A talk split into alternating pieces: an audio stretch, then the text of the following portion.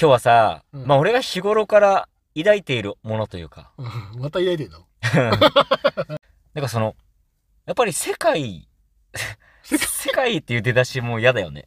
もう嫌だよ世界っね。ていう出だ しはしたくない。そうだよね。そうだよ。うん世界から始まる方なんて、もう重たいでしょ、もう絶対重たいよ。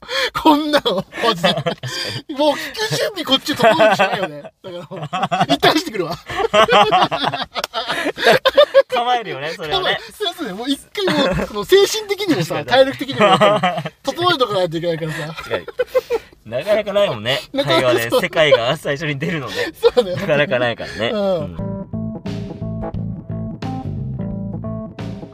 ザッキーと。こうたと、洋介の修学旅行の夜のような。世界、はい、どうした世界。。そうそううん。う。そう、みんなは、うん世界をどう見ているのか。はいはいはいはい。っていうのが気になるやっぱ重たいよ、これ。うん世界をどう見てるっかていうのは、やっぱり、世界って、共通してないんだよ。はい。俺とザッキー見てる世界も違うんだよね。そうだね。世界ってそれぞれの中にしかないじゃん。はいはいはい。だからさ、テンション上がってん だ。世界でテンション上がってんだだから、もん。同じ経験してもさ、うん。うん。いろんな選択肢が生まれるじゃん。いろんな人間になっていくじゃん。同じ経験してもね。そうだね。ってことは、まあ、それぞれの解釈しかないわけだよね。うんうんうん。何が起きたかよりうん、どう捉えたかで人生変わっていくわけだよね、多分ね。はいはいはい。そう考えると。物事に対してね。そうそうそはういそう。はいはっいはいはい。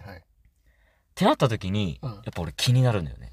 うんその人の見えてる世界が。ほー。その、だから、代わりにちょっと見てみたいよ、みたいなこ見てみたい。と。おー。美しい人はどんな世界を見てんだろうみたいな。確かに。俺、大谷翔平の世界観見てみたよ。見てみたいでしょうん。そういうことよ。すごいわ。朝起きた時のこの世界の見方がもう違うわけでしょそうだね。そもそもが。絶絶対に違うよね。対に違う。っていう話だったんだけど。広がるこれ。大丈夫かないや、でも世界観、え、どどうなのその、コート見てる世界観ってどうなのだからそこれは、まあなんか、うん。なんか例出さないとちょっとね、うん。喋りづらいよね、さすがにね。そうだよね。で何にピント合ってるかってことだよね。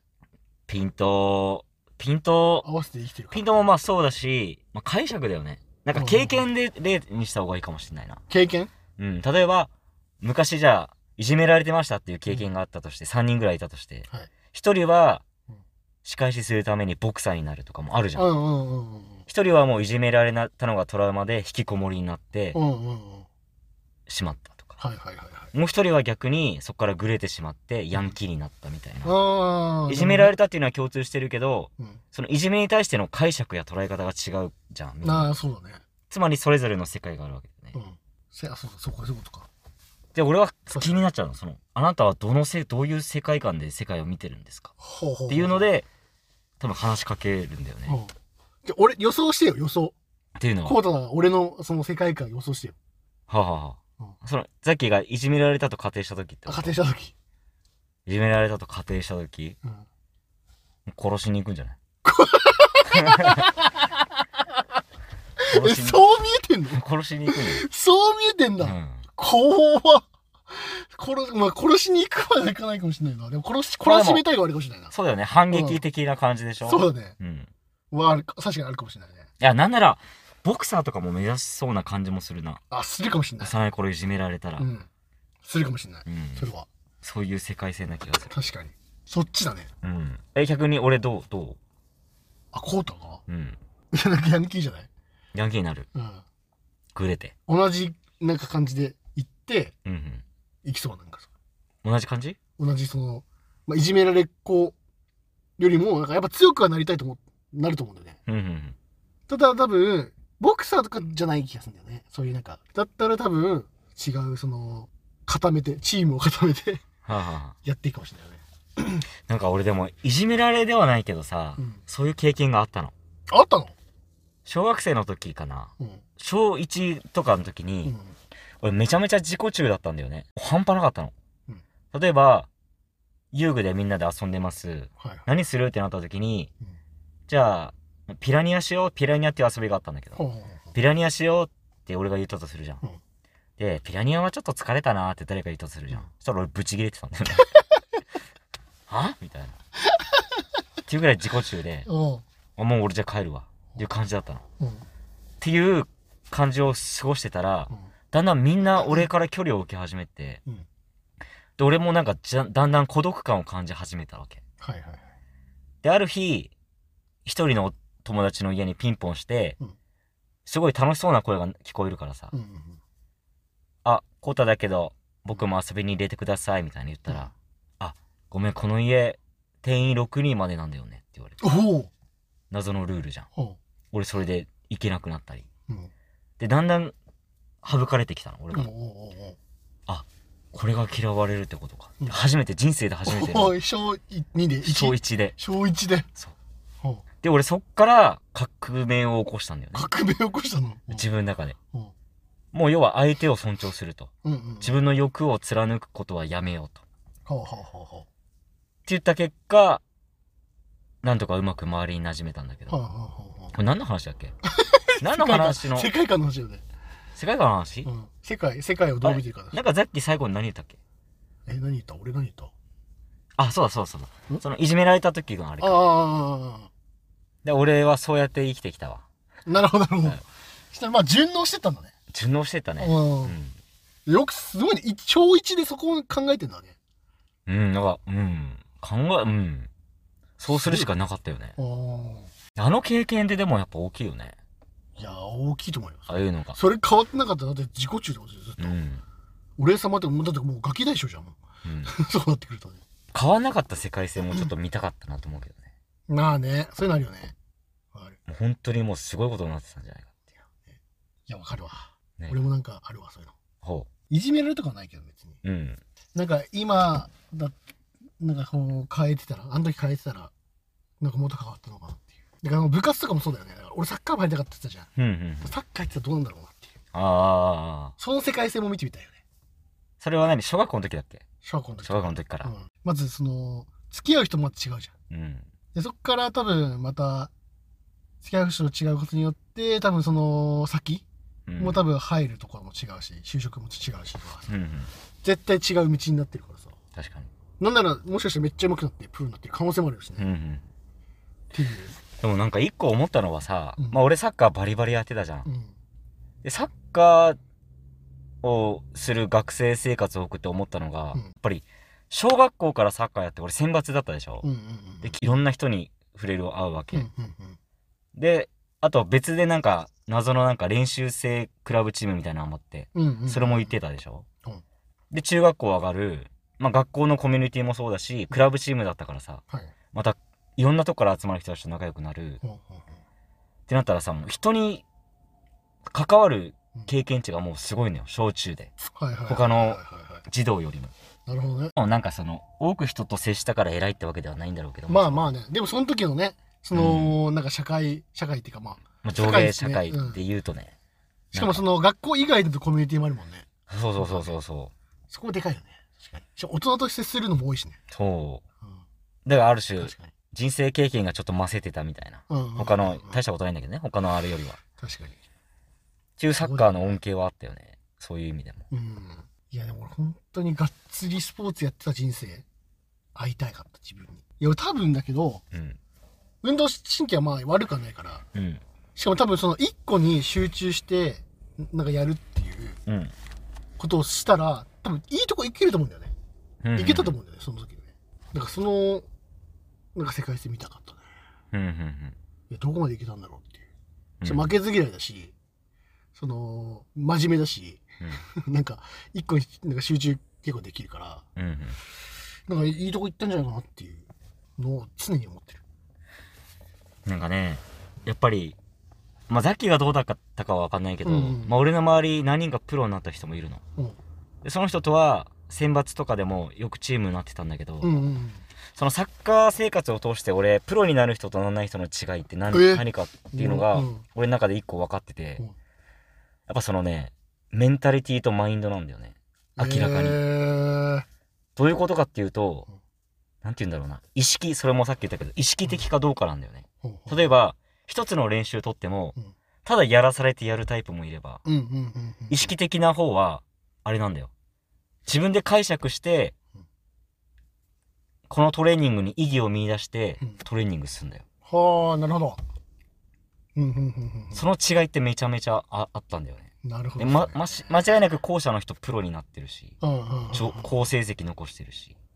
いや、わかる気がする。そうだよね。うんマインドと、いや、それはマジ、今、ちょうどその、なんかわかる気がする。うんそのメンタルについても、やっぱりね、俺思ったそも。うんなんだよね。メンタルでやっぱ一番大事だよね。一番大事。本当に。何をするに対してもさ、うん結構大事だよね。大事。あと一個あったのがさ、その遠征に行くわけ。うんうん。遠征に行った時に、みんな普通にし試合終わって帰って、お菓子とか食って飯食ってうん、寝るんだけど、うんそのプロになった人は、小学生だよ。うん。そのお温度、ほうお湯の温度を調べて、はい。 42度が体にいいらしいからっつって、うん半身浴しだして、体の半分まで使って、うんで、ストップウォッチで15分測って、うん疲労を取るためだっつって。えすごっ小学生だよ。すごいねう。ん。ええなんかもう違ー。うんだよね。だから、マインドがもなるほどう、ね最初っから、やっぱ効率とかも考えてるのかね。もしかして、その、だと思う。運動するためには、今は休めなきゃいけない。じゃあ休めるために、効率のいい休め方は何なんだろうあ、ってそ考うえそうそうて、。あ、じゃあこれが一番いいかなって言って、じゃあ次の日、じゃあ、やっぱ調子いい。そう、いいパフォーマンス出すために、なるほど。すごいよね。だからそした多らもう分、自然とレギュラーだしね。そう。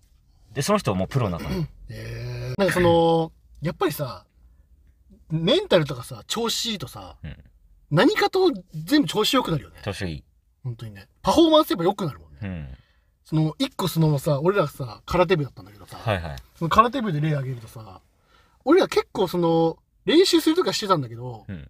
ふざけるときふざけてたんだよ。うんうんで、先生いないときはもうマジで遊んでたんだよね。うん。うん。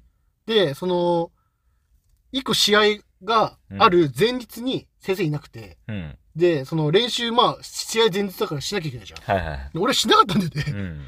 もう今、もう楽しかったらそれでいい。そうだよっね。ていう状態でうん。遊んでたんだよね。うんしたっけわかんないけど、次の日の試合めっちゃ良かったんだよ、みんなのパフォーマンス。はいはいはい。で、その中楽しい、その、テンションのままいけたから、あー、なるほどね。そう。リでラそれックでスして多分、そうんう、すごいいいみんなパフォーマンス出て、団体戦とかも、本当にその、か学校の中で一番いい成績出たんだよね。うんでそれで先生泣くぐらいのうん。うん。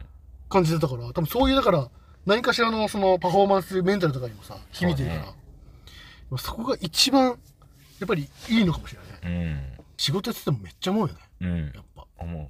あとなんか、やっぱり、ただなんとなく、働いてる人よりも、なんかちゃんと服を勉強して、接客も勉強して接してる、うん。意識高い人の方がやっぱ、なんかかっこよく見えるしね。かっこいいね見かけとしてもね。